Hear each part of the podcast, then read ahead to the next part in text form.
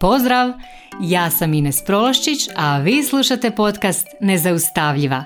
Tu sam kako bih s vama podijelila korisne alate i primjere pomoću kojih ćete stilizirati svoj um, steći samopouzdanje i vještine kako bi bile zaista nezaustavljive, te svoje ambicije i snove pretvorile u stvarnost. Jer samo moćne i nezaustavljive žene mogu mijenjati svijet.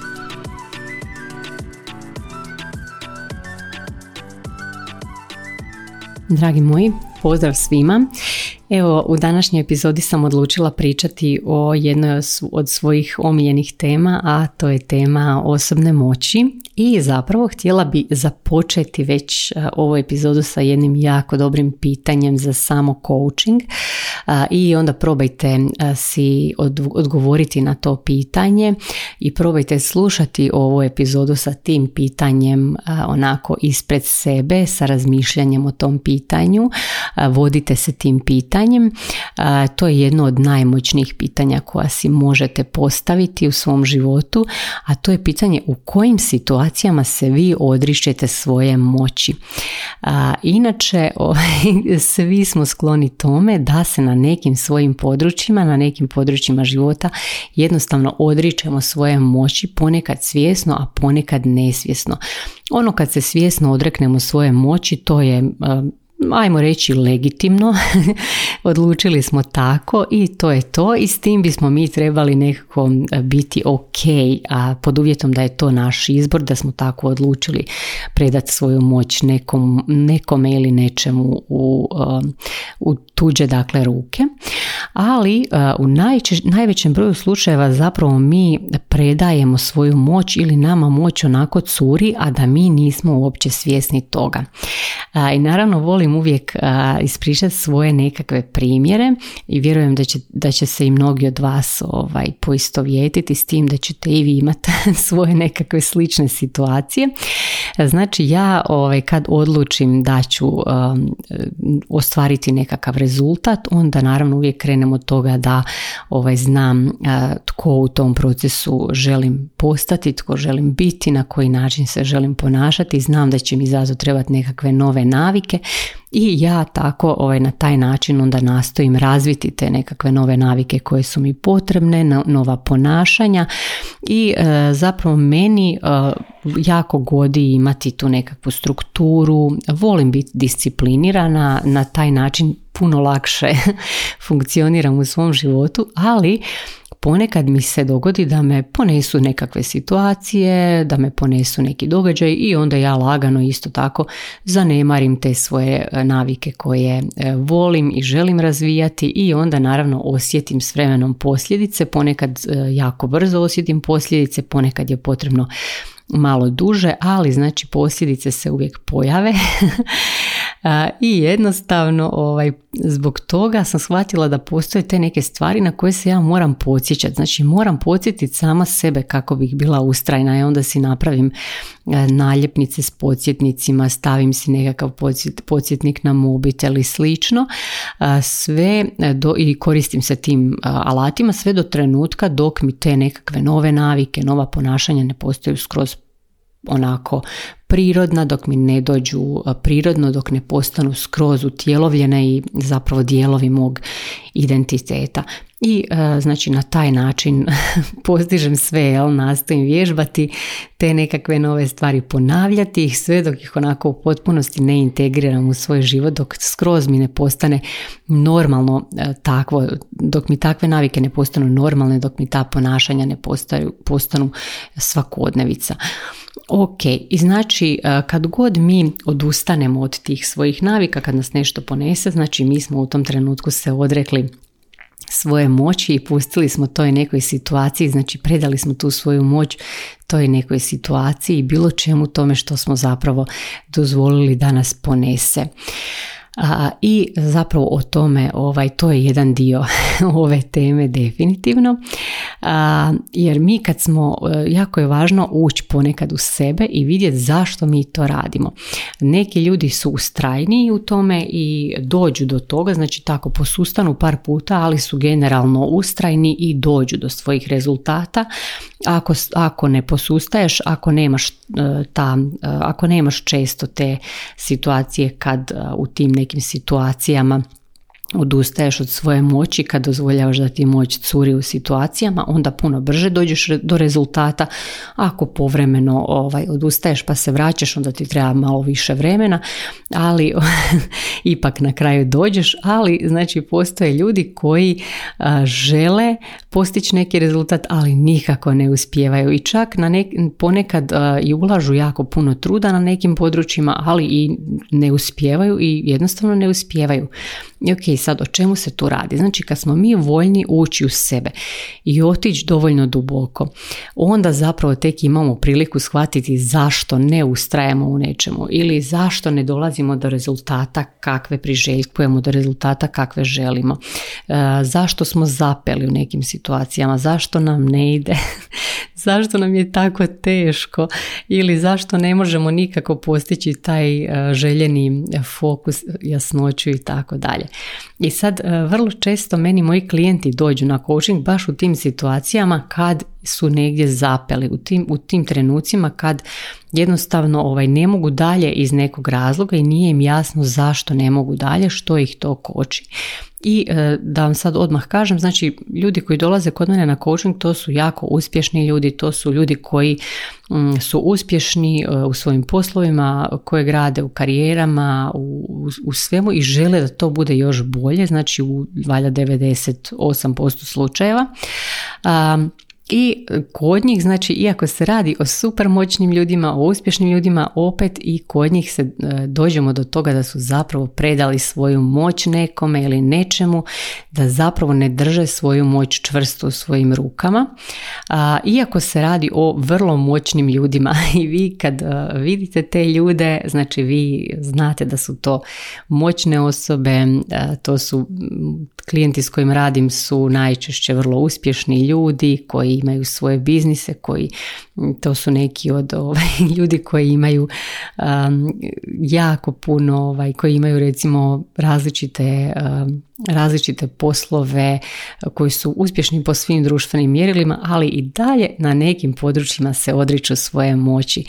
Um, I sad, na koji način se to događa. Znači ne rade oni to namjerno, nego potpunosti nesvjesno. I to, to znači svi imamo ta nekakva područja na kojima se odričemo svoje moći, na kojima nam curi naša moć. I sad kako da dođemo do toga? Naravno, ove na coachingu jako brzo dođemo do toga.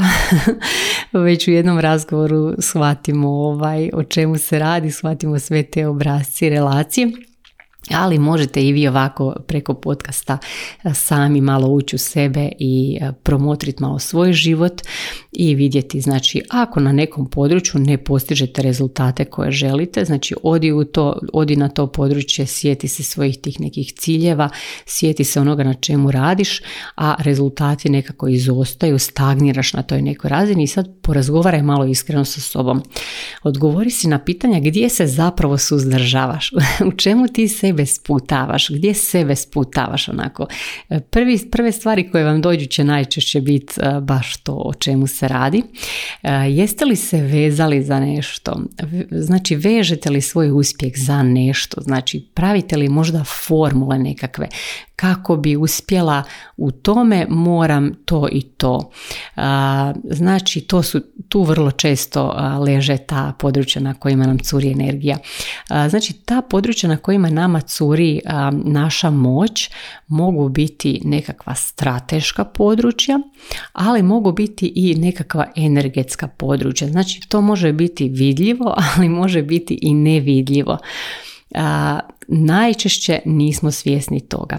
I onda e, kako bismo osvijestili te stvari, najlakši način je da probate ući u one svoje, ja to zovem logičnosti, apsolutnosti. To svi imamo. Svi imamo na nekim područjima te svoje nekakve takozvane logičnosti i apsolutnosti. E, to su one naše takozvane normalnosti, one naše misli, rečenice koje mi konstantno izgovaramo i potpuno vjerujemo da su one potpuna istina, ne dovodimo ih nikad u pitanje i tu zapravo na tim područjima nama najčešće curi naša moć. To su vam one rečenice kad vi, kad vam netko nešto kaže, a vi kažete ne mogu zbog toga i toga. ne ide mi to zbog ovoga. Ja to moram jer to i to ili ne mogu ovo jer imam to i to. Znači to su te takozvane apsolutnosti, to su ta mjesta na kojima smo mi zapravo zablokirali svoj um i onda ovaj naš um tu ima blokadu i ne može pronaći nikakav drugčiji odgovor, ne može jednostavno vidjeti stvari iz druge perspektive jer smo ga mi tu zablokirali, ne može vidjeti druge načine, druge puteve da dođe do nečeg jer ga mi na taj način blokiramo tom apsolutnošću. Ok, i sad znači tim svojim, ja vjerujem da mi s tim svojim apsolutnostima gradimo sebi kao nekakvu kutiju u koju se mi onda s vremenom zatvaramo.